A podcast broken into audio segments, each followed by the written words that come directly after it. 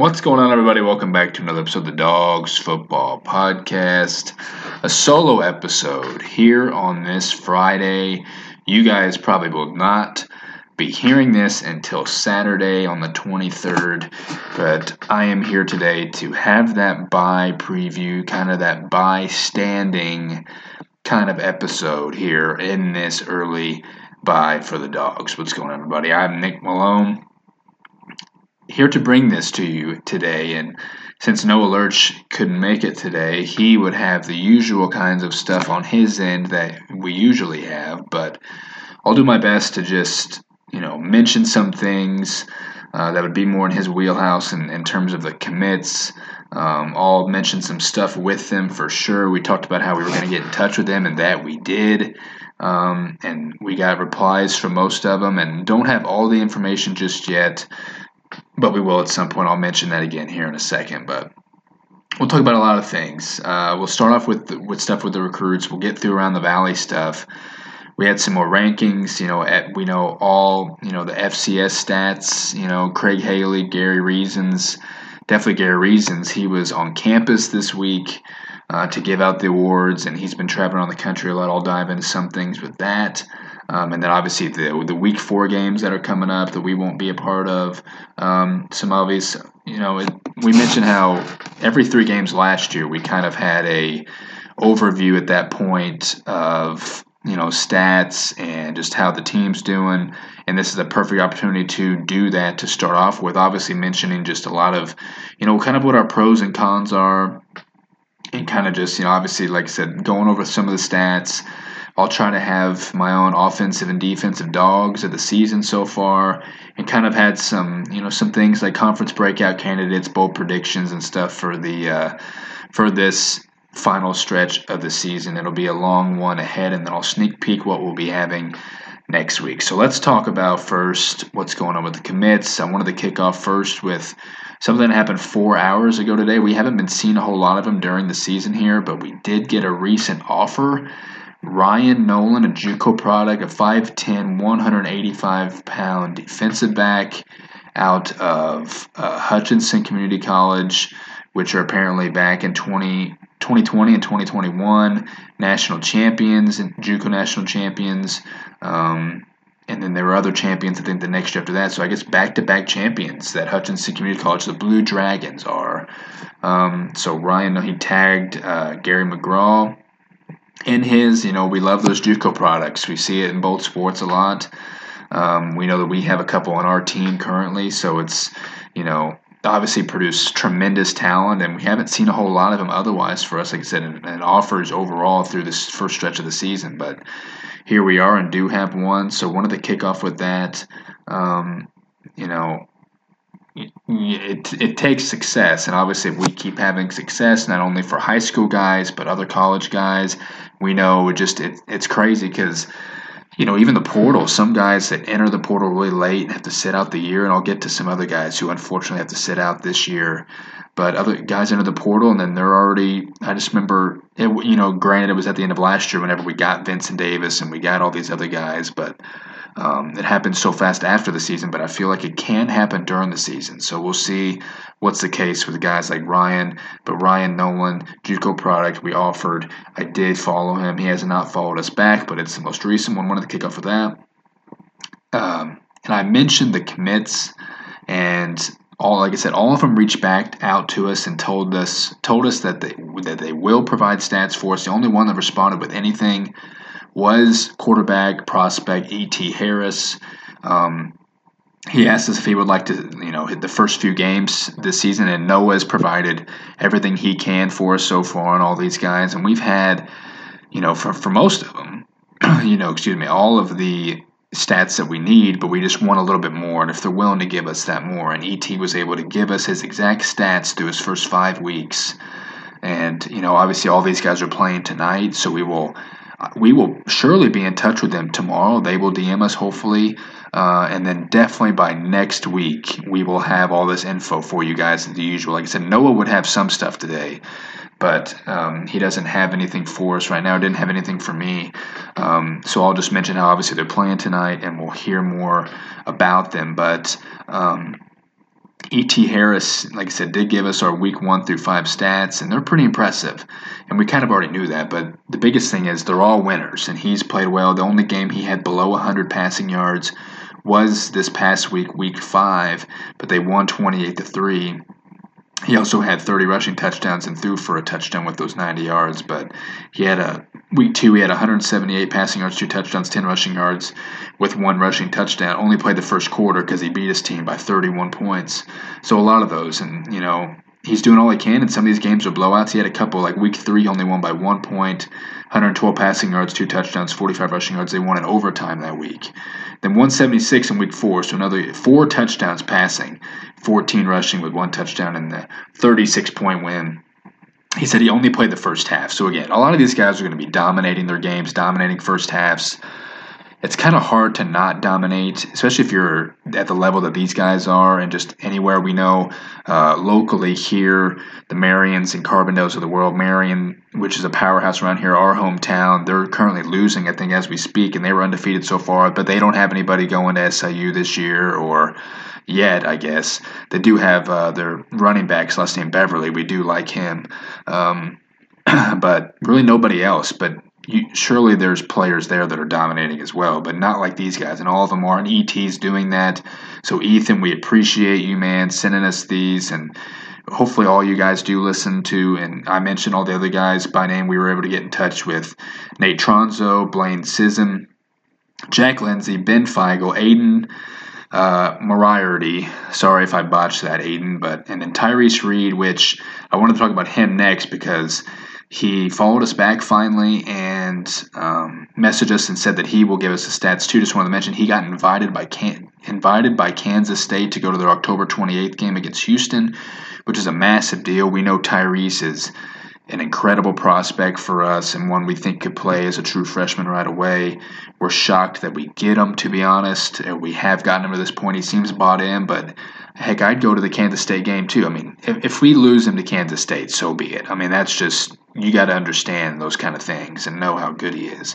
Hopefully not, though, but it's a great atmosphere. We were there 2 years ago. If he goes to enjoy himself there, who knows? But I did want to mention that Noah brought that to my attention the other day, but he let us know that he will let us know from now on his stats. And then Quentin Boak, and then, of course, Lucas McDaniels and Jake Curry. So most of the guys for sure told us they'd get back to us, which we appreciate it very much. Like I said, next week we'll definitely have it if you guys let us know. And it's okay if you guys forget or don't want to. Most of these guys said they will. Maybe they will tomorrow, and we'll have them by next week. So shout out to all of our guys responding and being willing to send us all the stats, because we said, hey, SIU fans want to hear you guys. They want to hear what you're doing, because they don't want to be blindsided by certain guys that come about in the program. I feel like we do a good job of, you know, sneak peeking players that even that they see now. We've been, you know, doing this podcast for 2 years. This will be the 3rd season now, and we always talk about the commits. So obviously the 2022 class was the first class in that 2021 high school season that we started doing it, and you know about the Lewis Wilberts and other guys like that. You know, all the juniors and all the redshirt freshmen and true freshmen this year. So we love doing it. Hopefully everyone loves listening to it. So there are those, and obviously everybody had their good luck tweets today, all the aforementioned guys. But guys we haven't landed yet that are still recruits, and that is Connor Sullivan, a linebacker athlete, 6'1", 217. We've talked about him a couple times. 3-sport athlete in high school. He is a captain. He's at Casey Westfield and Casey, Illinois. So, you know, Illinois guy. I like to see those, and we know we'll be thin at linebacker before we know it, so I like to add a lot of guys. And then Parker Getter is a guy we always like to keep our eyes out for, 6'6", 295 offensive lineman. He's got 5 D1 offers from Glenwood, Iowa. He's a big follower of ours, so would like to get more offensive linemen. Quentin Boak and stuff follow him, so haven't got him yet. Only a matter of time, hopefully. And then I think, you know, we've had some others, if I recall. There's some other guys. I think like Zach Evans is a guy we haven't landed yet that's been posting sometimes about it. So, good luck to all the guys that are currently playing right now. Like I said, everybody will be hearing this tomorrow. So, well, at some point we'll know how these guys did. So, there's everything with that. I did notice actually Lucas McDaniels, because we've been kind of unsure on him, but he did change his profile picture to him in our jersey or in his jersey and his commitment and stuff. So that's a great sign.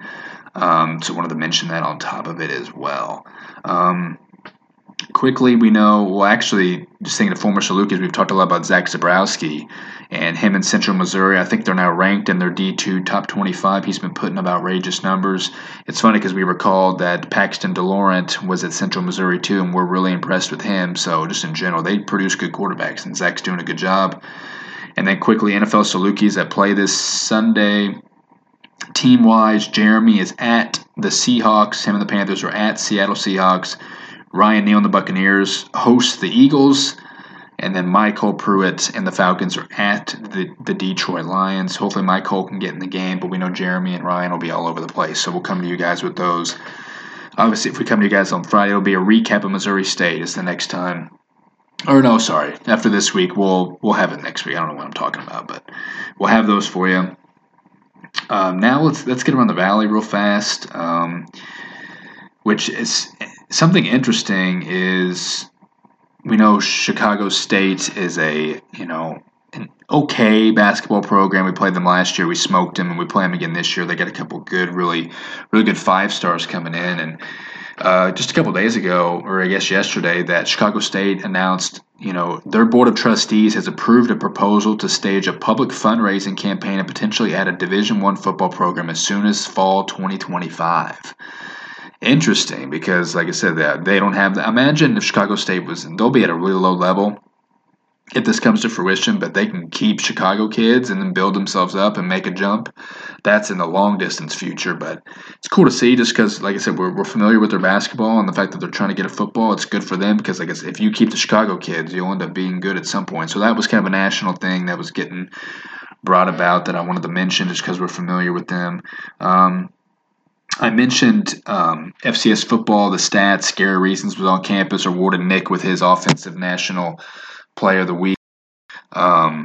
So he was there. He talked to PJ, talked to Coach Hill. They had a big old meeting in there as well, presented by FedEx Ground. So that's really cool. I listen to their podcast every Wednesday, and Gary was talking about how awesome it was. And he goes, like I said, he goes to so many different places. So, yeah, just a lot of publicity and a lot of attention, a lot of content that was getting provided by all of them. So, national awards on campus, Scary Reasons, and FCS football were on campus this week. It was really cool to see all of that. Obviously, we've seen some more rankings. It's been interesting because FCS Fans Nation, we really appreciate everything that they do and their content. They've been talking about us a lot lately, and they even had some separate stats. They had something about, the teams that are still undefeated. Obviously, three of us Valley teams, and there's been other teams around that are still undefeated. But they also had this week's installment of If the Playoffs Started Today. Guess who'd be the 1 seed? And this is based off Massey's strength of schedule, games played only. Southern Illinois as the 1 seed, 3-0. The strength of schedule is 24th. On this, top 8 seed-wise, we're only behind Weber State, who's got 8th, and Idaho, which has 17th, 24th, and as the 1 seed. So it's just crazy knowing how well we have done to this point that we can even be in these conversations from when nobody was even thinking about us to start the season, and we're proving everybody wrong to this point. But knowing that we would be a top seed where it stands now based off strength of schedule, based off everything, and that's what we said on the last episode. I mean, who has a better resume than us right now besides, like I said, Idaho would have beat California. It's a no-brainer. Sacramento State did beat Stanford. Stanford would be really hard for us to beat. And they're the number 2, Sacramento State, so it definitely makes sense. And they're right behind us also in strength of schedule. They're at 35, so pretty neck and neck with them in a lot of regards. But we would be matching up with Incarnate Word, so we get our rematch. They'd be coming to our place. That's all just if this was its own kind of thing. We know a whole first round plays up to something with the postseason and everything. So that's just really interesting. Fox College Football had their post about FCS wins versus FBS teams and which one was most impressive, and it had us on there. So all the publicity, the better. Clearly, Nick Baker was FCS Fans Nation Radio's Offensive Player of the Week. So just a lot of content had been rolling in, of course. And I mentioned FCS Fans Nation had us at ninth, on their top 25 recently. So I'll get to more stuff with stats here shortly. Just thinking of all this with the rankings, I did have Brian McLaughlin did have his own bracketology. We mentioned how, obviously Noah's not here to give his own, but Brian did have his kind of playoff picture where it stands now. Let me get it up here to load. And he did have us, let's see here, mentioning here, he mentioned our win, two impressive FCS wins over potential playoff teams, Austin Peay and Seymour. The top eight are pretty darn strong. That's obviously with us in here. I want to scroll to see if he's got like an actual, he's got us as the 8th seed in. So, of course, those are the seeds you want. Those are the bye seeds you want. That's what we'll be striving for the rest of the year, that we have these now expectations on us. 8th, so he has the almost seeds. And imagine, look at these teams: Holy Cross, Montana, and Idaho as the teams that are outside looking in for Brian. So, all really good ones. We mentioned Montana's kind of fluky in a way, but just again, the publicity and the attention that we're getting is what we want. We want it for around the country by people who watch the games and observe the games. We want it for the recruits. We want it all. This was the kind of attention we had. The attention last year, beat Northwestern, lost 2 in a row, won 5 in a row, and then lost 4. It was just the ultimate roller coaster that this year we're hoping not to have. We need to get back to the playoffs and have that success that came for this program, years prior. So it's just necessary. So love it. Big time. Brian McLaughlin will keep up with his playoff picture stuff throughout the season as we do for everything else. Quickly now, let me mention the games that are going on this week. Obviously, we know the conference season is starting.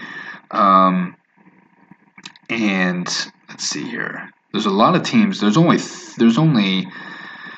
Let's see here. I guess the more I look at it, I don't think there's any. Week 5 is like the big ramp up for conference games. But if I'm looking at it for week 4 tomorrow,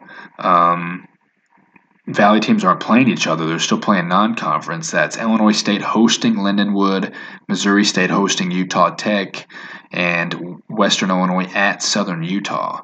So that's interesting. Those are the Valley games. If I were to look at what else is going on around the whole FCS, what the notable games are. Let's see. We got Mercer at Furman, 2-2-1 teams. Those are two teams. I think that's a conference matchup. That's a really great game at noon tomorrow. Colgate at Holy Cross, Rhode Island, Villanova, Eastern Illinois is getting a lot of attention, being 2-1. They host McNeese. We'll see if they can end up getting in the top 25 at some point. Who knows? And fight in that OVC. Let's see here. Montana's at Northern Arizona. They should win that one. SEMO is at Eastern Kentucky. We'll be rooting for SEMO the rest of the way, as we know. Nichols is at Tulane, so there's still some FCS, FBS games. Austin Peay at Stephen F. Austin, the same thing, because even Jamie Williams and FCS Fans Nation had, his top Buck Buchanan and Walter Payton Award finalists, and he has, Mike DeLillo, Austin Peay's quarterback, who has put up numbers, but he was terrible against us, so it makes you think. And there's some other games, but Eastern Washington at UC Davis, who again, Montana State at Weber State. So we mentioned Weber State's got the 8th toughest strength of schedule, and they get to host number 3 Montana State. So that's the most notable game this week around the whole FCS. And again, Valley teams aren't playing each other just yet because there's so many that have byes. But we will, week 5 will be, next week will be the week of mentioning conference games. So looking forward to that. Obviously we haven't had a presser from Nick Hill this week, or I guess that's something I actually did not double check to get to the, I'm trying to think, did we on Monday? Had to have. We haven't had one, I guess. We'll have one on this back. We did. Right? Sorry, on the spot, I'm blanking on myself if we had highlights from this. Because I think Noah and I talked about it. I guess I didn't have any notes on it, I suppose. But did have one. I guess there's nothing too notable to take from it. The next one will clearly have his next week's. Maybe they didn't because it's a bye. I'm sure they honestly just didn't have one. We'll see. But next week we'll have a presser. I didn't really have anything else besides we mentioned how C.J. Parson at Northern Illinois had the headset, but clearly if players just aren't playing, they can. He just looked like a coach. But did see him in his number 15 practice jersey at practice this past week, so on videos and stuff. So he's back, and he obviously a depth piece. We'll see where he fills in throughout it. Now let's get to some more of the bye things, just some things on the status of the current team before we get into the stuff of like the full nature of this podcast. And it did come to our attention just the other day, and of course it's the case, of course nobody knew anything. For these guys, but Noah Finsky tweeted just either yesterday or the day before posting about his waiver and said, "Was informed that my waiver is getting denied today. I am incredibly disappointed in the NCAA's decision. I will not stop fighting this. I love SIU. The best decision of my life was coming here. Go Dogs." He's getting a lot of support from his teammates, and everyone's saying how it's just ridiculous and shame on the NCAA, and kind of had a feeling this would happen. If the guys weren't able to play three games in, they probably weren't going to. The NCAA was just showing no remorse. We haven't talked much about the North Carolina player that is dealing with the same stuff, and even in his own way, but obviously our guys as well not getting the chance, seeing Marcelo, who was pumped at the game. James was great. All three of those guys have been great, and those are the ones we need most. But obviously, we're showing that we don't really need him as much. But obviously, with the stretch of these so many games in a row and having your buys so early, that we need all the depth we can get. So it looks like we're not going to see any of Noah, James, or Marcelo this year. Ultimate, unfortunately, I guess they're trying to button down on some of the transfer portal things, which I've always personally been in favor of doing so because you don't want guys transferring every year, clearly, and they would have to, be strict on some things, but not to this extent. Just because, like I said, you can't. Noah's been here since the spring, and it just sucks for him. James has been here late. Marcelo's been here a while, too. So Noah and Marcelo, they're just getting screwed to the max. And we feel for Noah and his family. We saw his family at the SEMO game. It's like they, of course, want to watch him play. So you just feel for him big time. And Noah, we're definitely behind you, man. He said he's going to keep fighting, and we know, he's yet to appeal. We know Tez Walker was appealing, for his case in North Carolina and getting denied. So I guess Noah hadn't really known anything up until this point, and he's the only one that's going to tweet about it. James and Marcelo have not. So we just go mainly off of Noah's, but hopefully he can get some miracle the rest of the year, but it doesn't look like it. I know Bucky Dent quoted it and said that he's out for the year and won't get any other, I think I had it here. He said he won't get to play at SIU this year. Which I guess, he said he'll still fight it. So I'm pretty sure he won't play, but I don't know if that's jumping the gun at all. I doubt we'll see him, but I wouldn't rule anything out, I suppose. The more the backlash, the better, which I guess, and to some extent, it's not better. So we'll see how that plays out. Just feel for all these guys.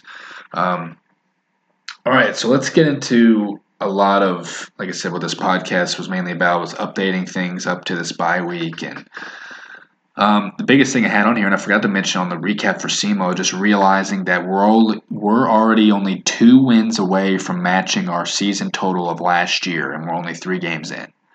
Pretty remarkable. We know, I mentioned earlier, the roller coaster we had. We all know about it.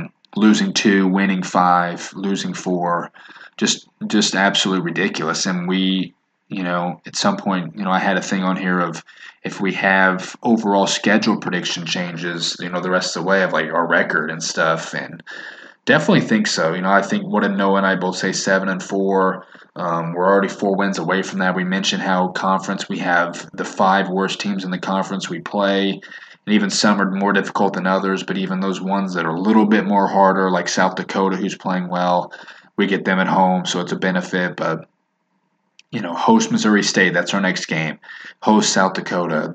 These are out of order. I'm just mentioning off the top of my head. At Western, at Murray State, and host Indiana State last game of the year on senior night. So, you need to win 5 more games, and that already gets you to 8 games, 8 wins. And we, like I said, we predicted 7. So that would say, the coin toss games of Youngstown State in 2 weeks or 3 weeks, which will be an incredible game. The 2 states, and then facing who am I blanking on now? I guess that's it. I think we almost pretty much would have guaranteed us 3 losses the rest of the year, and those were those state games. But We'll see. I think Youngstown clearly has a great chance for us, and they're really good, as we know. And if we keep, and that's like I said, it's only 2 games away. So if we smoke Missouri State like we're supposed to, I would have so much confidence going into Youngstown because we play them tough all the time and a lot of fun games. And they've been killing our seasons the last 2 years, so we need to get our ultimate revenge. So if we get past that, then I like our chances. But again, we're only 2 wins behind our total of last year, so I'd say we're off to a great start so far, so that's the biggest thing. Obviously, through this bye week, as I mentioned, okay, that is what we mentioned. Because, yeah, we had our SEMO recap on Monday, so that's when the pod was. So, yeah, sorry. That's reiterating what Nick was saying, because we've been seeing Gary McGraw posting constantly about on the bye week going and recruiting. He's actually at a high school game tonight. He's been at places all week, and we know all the other guys are as well. And the team's been practicing, so we saw Cam Battery have a video with Luke Martin, so still getting some content out, but the coaches are in about. Love to see it.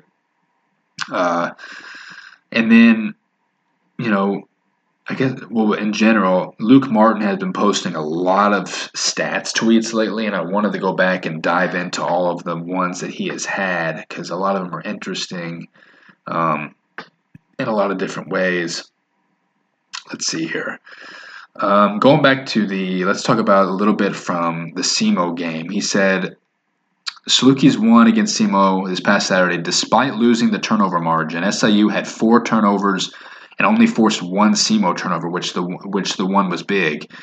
The last time Salukis won a game when losing the turnover margin by at least 3 was November 9th, 2019 against Missouri State. So, again, yeah.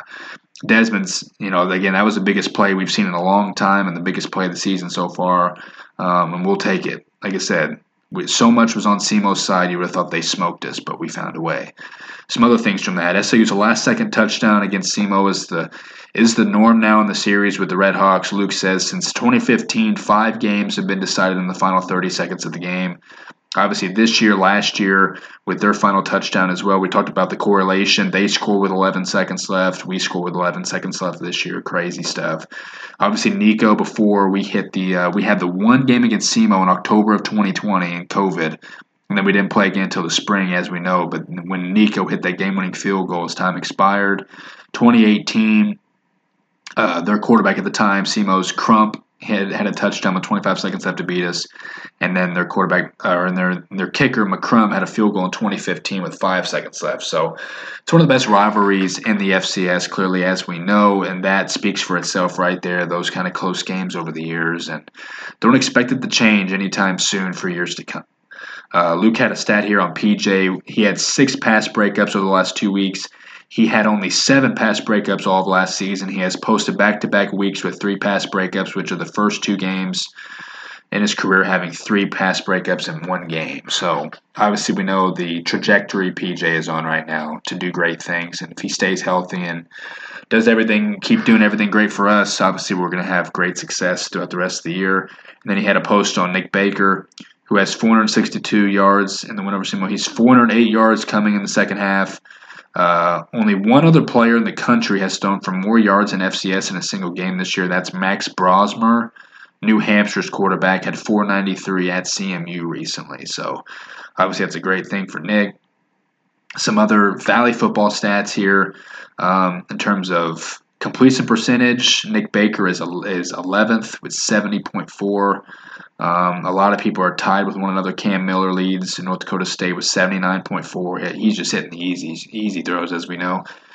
We know Nick kind of does as well, I guess, but clearly good for Nick being on these stats to this point. And then the defense-wise, look at the Valley doing great things. In the country ranks, South Dakota State allowing only 10 points a game. That's second in the country. Illinois State, we know they've had a great defense, always has. 10.7, they're third. South Dakota's 8th with 13.7. North Dakota State 16, and there we are, 22nd in the country, allowing 19.7.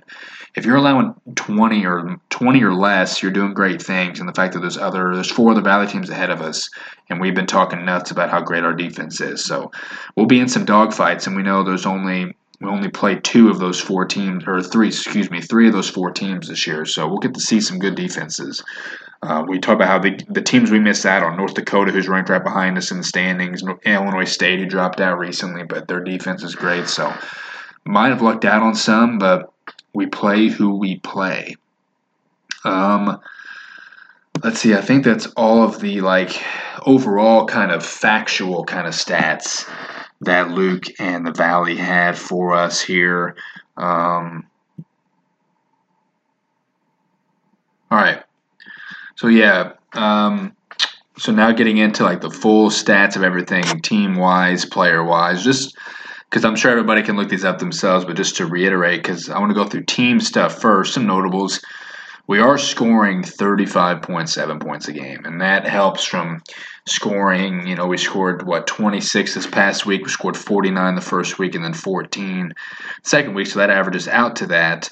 We have 107 total points, 16 total touchdowns, 57 total first downs, 18 of them rushing, 35 passing, 4 first downs by penalty, our third down efficiency. And I guess it'll feed into some of already talking about the pros and the cons of this are that it's been the biggest con this season, offensively third down. And even on the defense side, get to that, I guess, in a second, but both sides on third down, getting off the field on defense and then extending drives on offense. 8 of 34, that is a 23.5% percentage completion rate, or conversion rates. That's clearly not good. We talked about how what they were. They weren't that great against Austin Peay at times, I suppose, even though we dominated.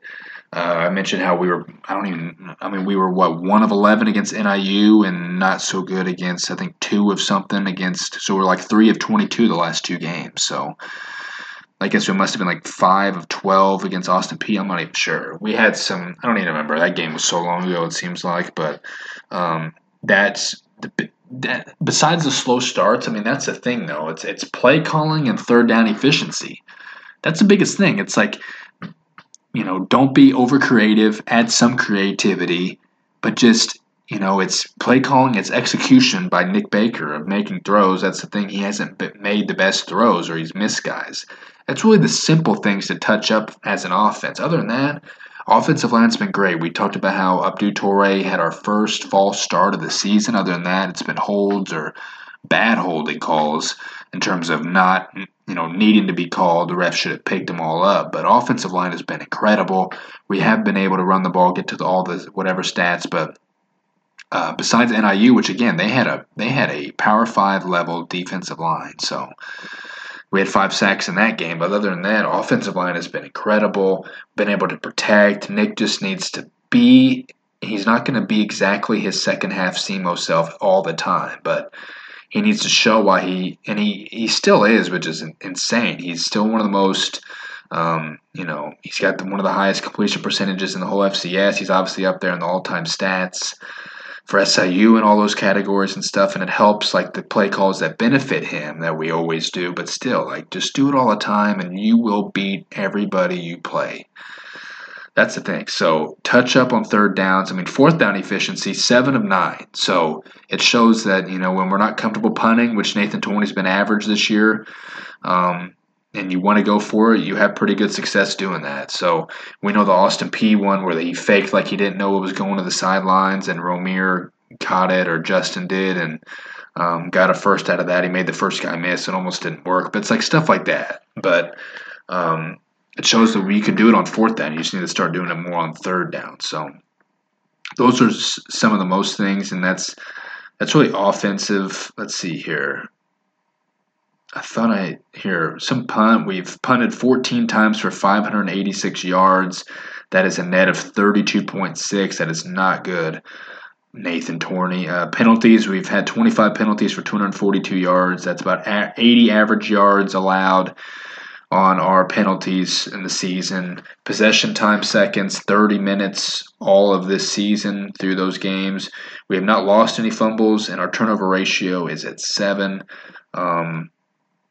I guess it said no other full defensive team stats. I'm looking on the ESPN app right now, but we know that side of the ball has been doing great things. I'll get to some more things here. Let's flip over to the player side. Nick Baker, he has a 69 of 98. That is a 70% completion percentage. Pretty good.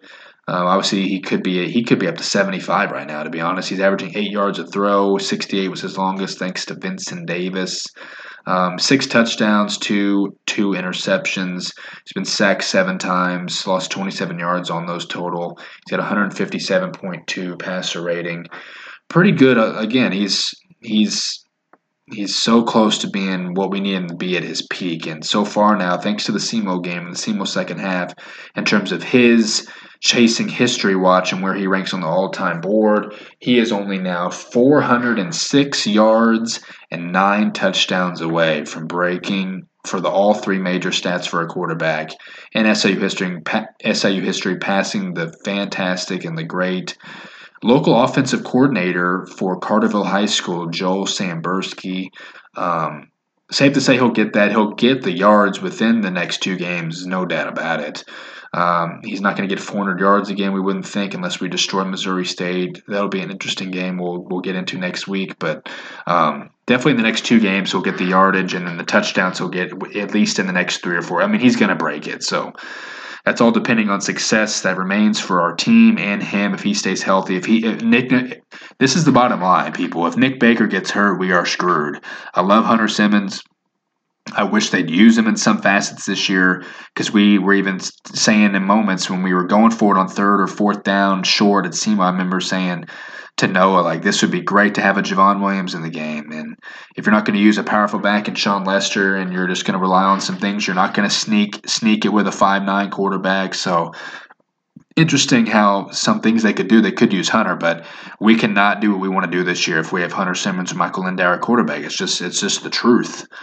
Because those guys haven't got enough reps. You would think if they got into some games, like Hunter is still, he's 4 of 7 this year. He played in the Austin Peay game and was pretty well. I'm not saying these guys aren't good, but just in terms of what the team needs and what we expect from them and what Nick Baker's rapport is with everybody, it's like, clearly Nick right now is better than those other guys and what we need right now. So if Nick Baker gets hurt, we are screwed.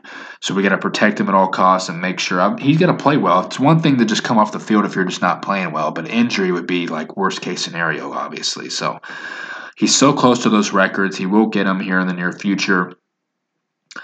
Like I said, Hunter has thrown 7 passes. He's the only one. Don't expect Lindauer to throw this year unless it's ultimate blowouts or QB change or injury, etc. So rushing, Romier, again, he's been fantastic.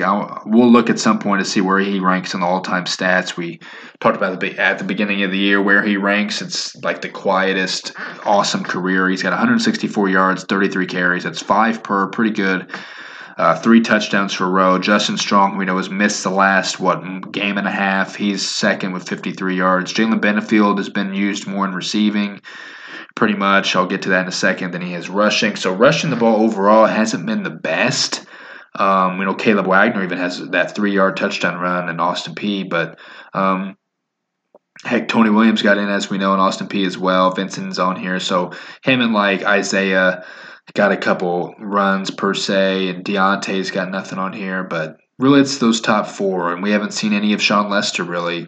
So keep an eye out for a lot of those 2022 class guys, but of course, Sean, hopefully he can get on the field, but we love what Rowe, Justin, Jalen are doing for us right now, so we'll see. So besides Rowe, not a whole lot of rushing this season. We have, like I said, Nick's got that rushing touchdown, Justin's got 1, Rowe's got 3, and Caleb's got the other. So overall, need to be, and I know Barry Petito and Prairie Pigskin had an article, because Nick did kind of talk about and was asked about from those guys about the rushing game and how they do expect it to get better, and maybe Justin gets healthy and everything, because Nick said, throughout the conference season, you definitely need to be able to run the ball. So that is the case, and we will. So hopefully that gets better, and I'm expecting it to be better.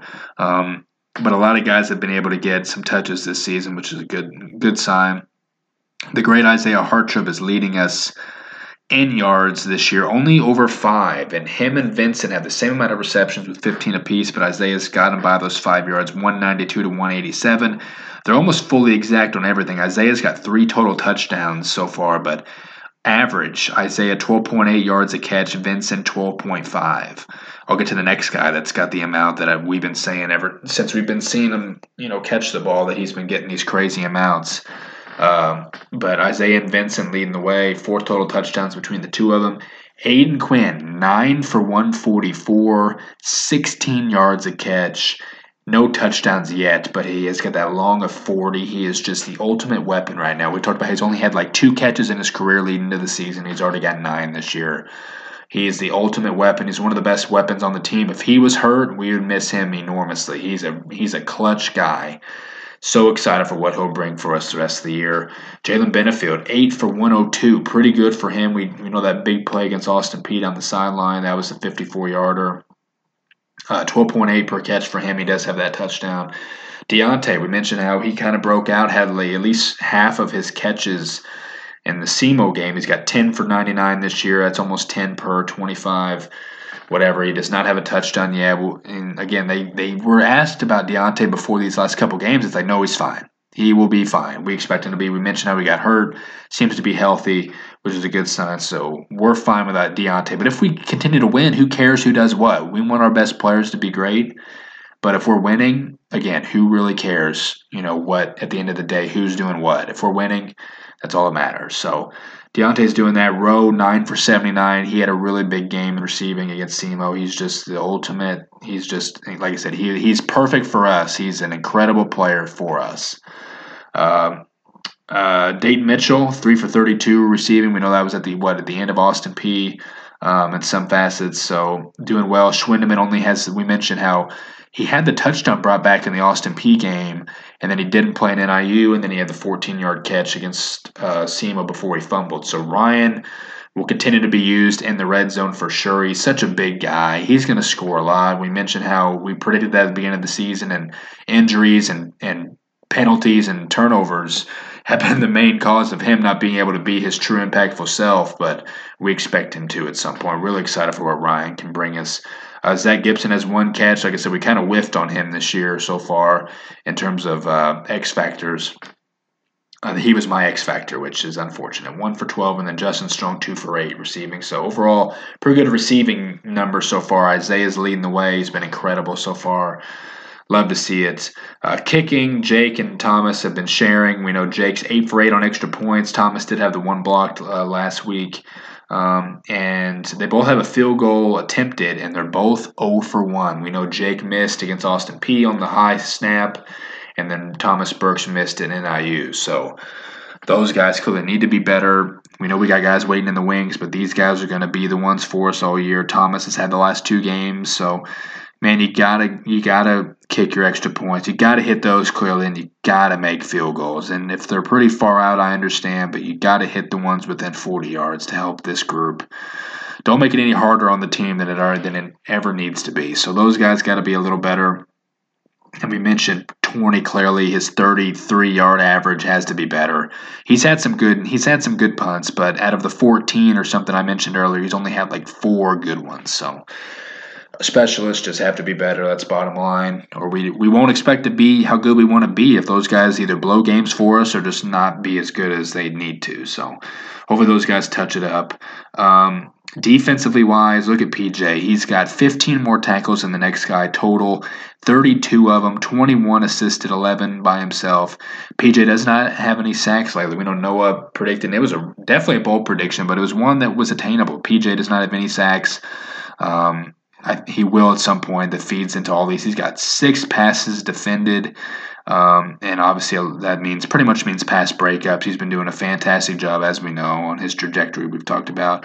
Colin Bohannik's been a tackling machine, 17 total for him, 10 assisted. He's got a half sack. He's got 12 sack yardage on those sacks. Clearly he's been a tackle for loss machine as well.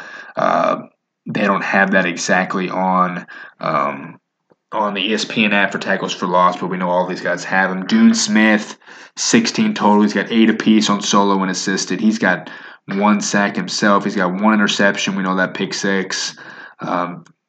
We just love what we're seeing from a healthy Dune Smith this year. Barola, 14 total. Branson, 13 total. We know they both have a sack apiece. Barola's got 1 pass breakup. Branson's got 2. Ubed Steeds had good tackling. He has had 13 as well. Mark Davis, 11. Varga, 11. But Tim Varga's got 3.5 sacks. He's on pace to have, obviously, like around 10 or 11. That'd be incredible. He'd be one of the tops in the country. And we wouldn't put it past him. He's been absolutely phenomenal this year. That one he had when DeLorent turned his back, Tim got him. He's been everything we've honestly expected. We expected him and Devin Cowan to be great, and they have. Devin had an awesome first game, tailed off a little bit since, but expect both those guys to continue to be great. 34 yards on the sacks that Tim has had. So incredible. Cam Bowdery, he's got a half sack. He like I said, he had the video this past week. You see him on the field. He's talking smack to the offensive line. He's just, again, yeah, we haven't heard his name a lot because that means he's doing his job as the nose tackle. So keep doing your thing, Cam. 8 total tackles, 12 on that half sack yardage losses. Doing great things, Cam. Desmond, been phenomenal, as we know, the last 2 weeks, making huge plays. He's got 8 total tackles. He's got the interception. He's got the forced fumble and the recovery. Just phenomenal. Iverson Brown, we know, has been dealing with injury, played the first quarter of the game and was done. And SEMO, he's got 7. Dante Cleveland, 7. You know, Dante's also got a sack. Devin Cowan's got a sack, 6 total tackles. DJ Johnson, Ben Bogle with 7 as well. Vinny Pierre getting in here. Dre Newman. Dewey Green's kind of off to a slower start. We know he's a good depth piece showing up. Lewis Woodward only has 2 tackles so far, but he does have, they didn't credit him with a sack. ESPN has not, but he definitely did, but it doesn't have him. He clearly did something. They don't even have him for a, like I said, they don't have tackles for loss on here. I guess that's what they're counting it as, but he definitely got one. Like I said, I think in the NIU game when he got it, they credited it to Jeffrey Wells on ESPN. So we know Lewis has a sack. He has to have a sack. So we have, and then obviously other guys that filled in to get on the, we know we've seen Devin Love only has 1 tackle. He's got 1.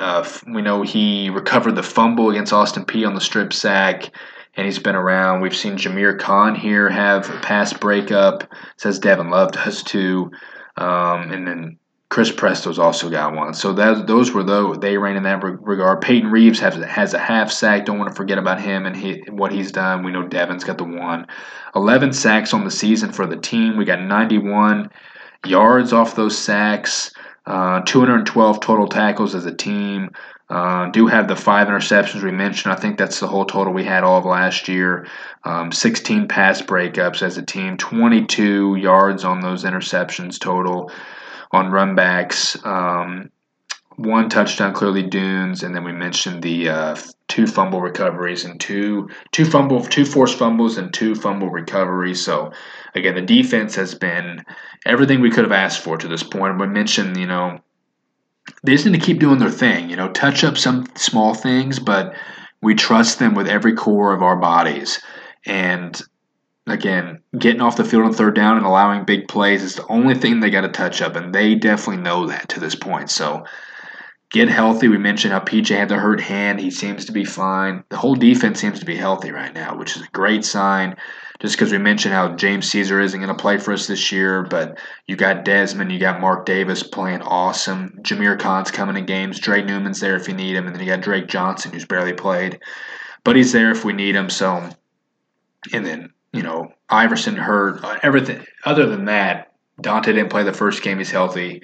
Everything's going pretty well to this point. So there's where we rank in everything with the stats. Like I said, pros and cons of both. If third down for both sides of the ball to get better. And other than that, we're on great pace here. We're on great pace to do great things this year. So if I were to pick offensive and defensive dogs of the year so far, we've kind of touched on some, you know. I think it's really 3 guys on defense. And I could make a Mount Rushmore and put – oh, it's so hard because actually I was thinking of some guys and I wasn't even thinking of this guy initially. Again, it's been so great. It's got to be PJ so far. He's been leading us in tackles and doing everything we need him to do in his pass breakup fashion, everything I've said. But you could throw Tim Varga in there with his 3.5 sacks. You could throw Desmond Hearns coming up with clutch plays. You could throw in Dune Smith, who initially I thought Dune Smith would be this answer. For dog of the year through 3 games so far, you got to give it to PJ. But if you could make a little Mount Rushmore, those are the 4 I would have on there. And then if I were to make a 5th, I'd probably put Barola. He's made awesome plays so far. It's either him or Bohannon. It just shows you again how great these guys are. DJ Johnson's barely getting thrown at, and so he hasn't been like to that peak of great, but he has been great, but like not to where it's talked about enough. So all over the place. You could go with any of those guys. It's really hard to pick one. An offensive dog of the year so far, I'm going with Aiden Quinn. You can go with Romeo Elliott. You can go with Isaiah. You can go with Nick Baker. Those are the four Mount Rushmore on offense. I just think Aiden's been incredible. He led that final. After we forced the fumble with Desmond, Aiden had a catch to get us about 12 or so more yards. We mentioned all the big plays so far this year. He had that huge play against NIU that set us up for one of those first drives, and it's like he's been so clutch and great. I want to pick Aiden Quinn because I pick PJ because he has been so great. But again, the Mount Rushmore for offense, I'm going to go with Aiden. It's outside the box a little bit besides Nick. Who would I say? Nick, Isaiah, Aiden, and Romier. Those are the best four we've had on offense so far. And those guys will keep clicking. I can give one themselves to the whole offensive line. It's just everything's been going great. And we know what the offense needs to do the rest of the year. So I'm going to go with P.J. Jules and Aiden Quinn on both sides. But again, those top four, you can't go wrong with any. I'm sure Noah would have a different than me even, which is a good thing. So quickly here to kind of round this thing out on this bye week episode for you guys. I wish we were talking about another game, but we will next week talking about the Bears. But I was trying to come up with conference breakout candidates. This would have been cool to buy a little bit more time if I had Noah here to kind of segue off of, but we've said his name a lot, and I think this guy's got to turn up. If this guy turns up, we're going to be even better. And we saw it last year. It ends up for him becoming an All-American. I'm going to go with Branson Combs as my conference breakout candidate because he hasn't been himself. He's been fine, but he hasn't been himself. And this is because I'm trying to think on the spot. I'm trying to go with a guy that's kind of under the radar. I could see Devin Cowan having a big conference year for us. I'm trying to think on that side of the ball. I could see Dewey Green getting going a little bit. Those guys are getting a lot of snaps. Peyton, Lewis, Dewey, when you see Tim and Devin on the sidelines. But, gosh, it's really tough to say. I'm going to go with – I feel like it's the obvious ones because, again, if these guys break out and be who they need to be All-American-wise, then we'll be unbeatable, and that's Branson and Deontay. I expect those guys to fully take off in the conference season. Like I said, I wish Noah was here. He would maybe have some outside-the-box pick, but we've really talked about everybody. I could say Schwindeman being that red zone threat that he's pretty much almost has been so far. He's had some bad breaks. You could Schwindeman for that, but I'm going to go with the two great players, and that's Branson and Deontay, to be the breakout Valley players to get us on the right track in conference and to just be who they need to be. So I'll go with those two. Bold predictions overall as the team so far. That's really tough. As a team, I would think that, we have 5 interceptions right now. What is that, 7 total turnovers? I'm going to say we're only 3 games in, people. I'm trying to think of something that this is a kind of episode I would have halfway through a season. We still have 8 games left. It's incredible. So, oof. Again, we'll have another one of these. It's really hard to tell. We just need to see more consistency. Again, we'll be unbeatable. And we need to take care of business against Missouri State and then Youngstown State's when we'll fully know everything. But, again, we're on great pace so far. And just a bold prediction of keep turning the ball over. Keep getting takeaways.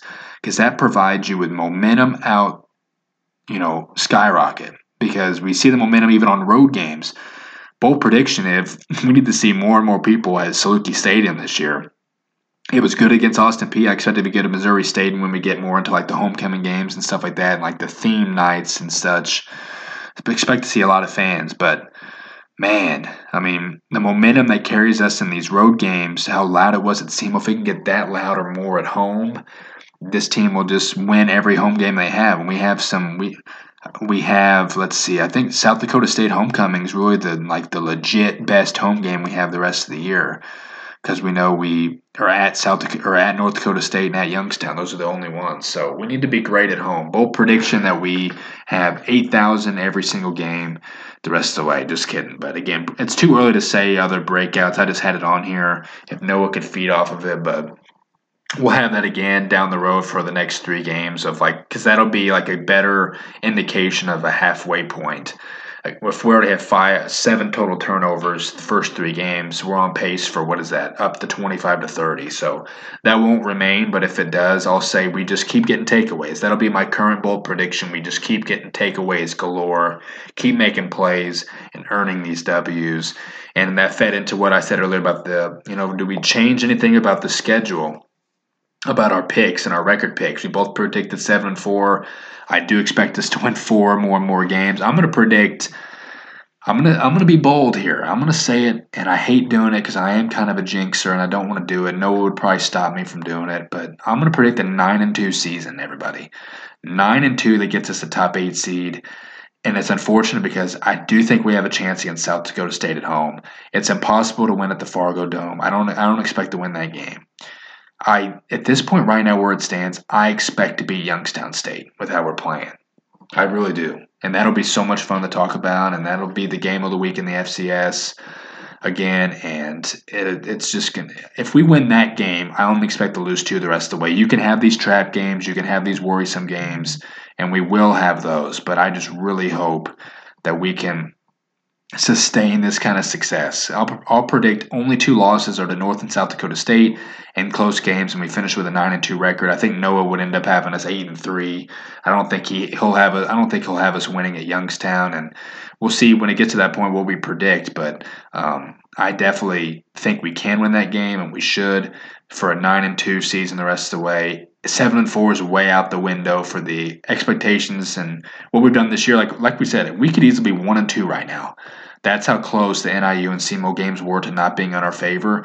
And imagine what the, trajectory would be. But we would know we'd be still playing great and barely losing compared to not playing at our best, still playing good and barely winning. So it's interesting to see how that could, how different it could be if it was flipped in that regard. But it's just, we're doing great things, and it's, being 3-0 hasn't happened in a while. Nick Hill said it's better than the alternative, which is a damn straight fact. So, like I said, 9-2 season.